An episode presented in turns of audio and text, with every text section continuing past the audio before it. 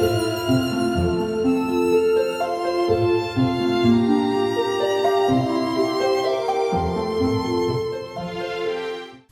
各位听众好，欢迎收听《优活谈心事》，我是主持人比华。今天请到我的两位好朋友，首先是大树教练，欢迎大树教练。炳华好，听众朋友们大家好。好，第二位是周志平，周顾问那，欢迎志平。炳华好，各位听众朋友大家好。好，我们上集谈到说大树去马来西亚受邀演讲，那针对是业务单位讲到一些商道的部分，可是上集留个伏笔，说为什么会谈到小孩对小孩溺爱这个议题，跟商道有什么关系呢？可不可以再请你再发挥一下？呃，就是未来有机会，我觉得我们也可以，呃，说不定啦，也可以跟我们湾区的华人啊，当当然各地的华人，我们都可以交流一下。就我其实也蛮希望能够再跟海外的华人多交流，然后渐渐他们就会习惯我的演讲风格。我的演讲风格大概都会就地取材。那我我其实一个商业的机构嘛，就是业务单位，怎么会聊到溺爱孩子的问题？因为这个行为它是一种惯性，就说你如果平常你是习惯不会物归原位的人，你去办公室也不会物归原位。然后，好比说平常你是一个不习惯准时的人，你可能换到另外环境，你依然是不会准时。或者说你平常不是一个习惯付出的人，你走到哪里也不会习惯去付出。我只是从这个角度去看，就说因为。在一个商业的环境当中，有些人的业务工作，他是需要说增加他的人手。呃，在呃业务界的专业用语叫做要增加伙伴，叫增员，增加伙伴，增加他的工作同仁。那也就是呃用正统公式来讲，叫做招募他的员工或者工作伙伴。那这样的方式就是你可以壮大你的工作团队嘛，啊，然后倍增人手。可是他会遇到一个问题，就是为什么你招进来的人不好用？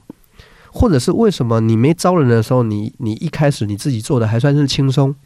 可是为什么你找了两三个人之后，你发现到你的工作量变大了？诶，你找来人你没有更轻松，你反而更累，这这是什么情况？原因是你找来的人没在做事，都你在做。那为什么他们都没在事，都你在做呢？我就从这个话题跟他们展开来。我说，因为你对待他们的方式就跟你对待孩子方式是一样的。因为多数的父母亲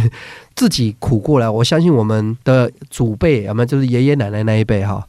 都是非常条件不好的那一辈，所以我听着他们小时候的故事，就说啊，吃的很省啊，能有一块这个猪肉吃，脸上能抹点油，都代表是家庭条件算不错的。然后吃的这种地瓜叶，呃，地瓜叶当时就是呃养猪的时候可能会喂它吃地瓜叶，但是听说现在地瓜叶是一种高级食材啊，叫时代变迁。那我的意思就是说，因为我们的前一两代的这个长辈们很苦，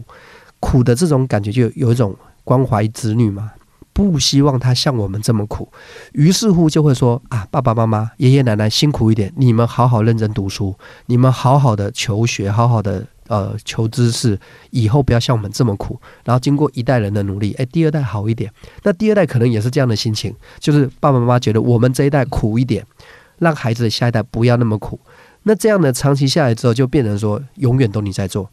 所以我们剥夺了孩子。为他生命负责任的机会，去面对这个世界的机会。所以说，当他这个惯性不改，那当然他招来的伙伴跟员工，他也是这样对待他啊！你不会，我帮你；你不懂，我教你。所以你犯了错没关系，我来承担。所以到最后变成你找了更多人，你自己更累。那我就用这个话题谈，我说你你们带伙伴的方式，可能就是因为你们溺爱孩子的方式，所以大家就觉得很有共鸣。诶，这样一提醒，好像还蛮有道理的，大概是这样子。哦，所以这样子好像有牵连关系哦。一个团队、一个伙伴关系，跟家庭、跟带小孩的牵连性，其实这样就已经结合在一起了嘛，对不对？是我，我想教练的意思会不会是说，其实这种呃溺爱这件事情，呃，不仅仅只是呃父母对子女，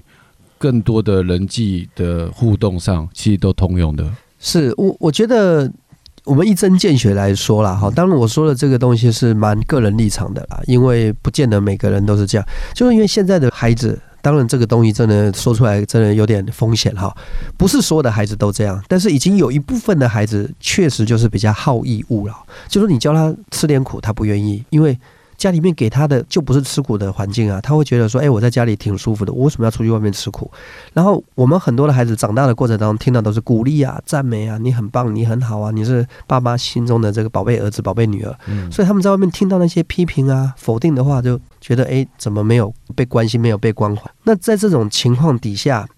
我们会普遍发现到，我们现在如果要用一些新人，然后年轻人，第一个，你对他不能太有脸色，不能不能给他。不能太凶啊，那不能太凶，太凶他他说可以不干的。所以我觉得现在的问题就变成说，你要求了他不干，你不要求你自己累，就有点类似食之无味，弃之可惜，或者是啊。怎么样它才会变得好用？变成是个问题。那我自己是衡量了，根源根本就是没找对的，因为有技术上的问题？对，因为我觉得我们也可以探讨，因为你看，你说不用你自己一个人做不了那么多事，可是你用它，它的生产力又不高，因为经不起要求嘛，经不起你对它的一些一些比较高标准的要求，他就觉得想躲想闪啊，能躲就躲，能闪就闪。那可是你不用，你又没人手，那要求你又怕人手跑掉，所以我我看到很多的企业主现在遇到的问题就是不找人很累，找人也很累。那怎么办？那要哎靠运气吗？还是要这时候可以可以问一下周顾问，，哦那怎么样才能够平衡在这个事情？呃，当然我的方法，我相信应该不是最好的方法，但是我的想法是这样，就是说，呃，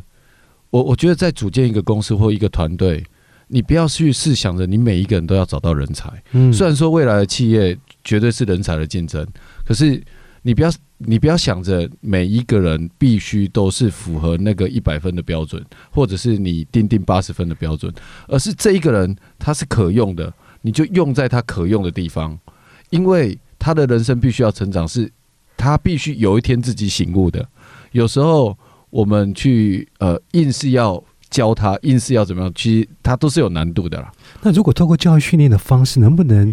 有做一些改善的情况呢？呃，是，我觉得就不谋而合啦。嗯就是我为什么说说周顾问有答案的哈？其实是我在跟他们做分享的时候，我有跟他们讲说，其实多数的人才哦，都不是你教会的，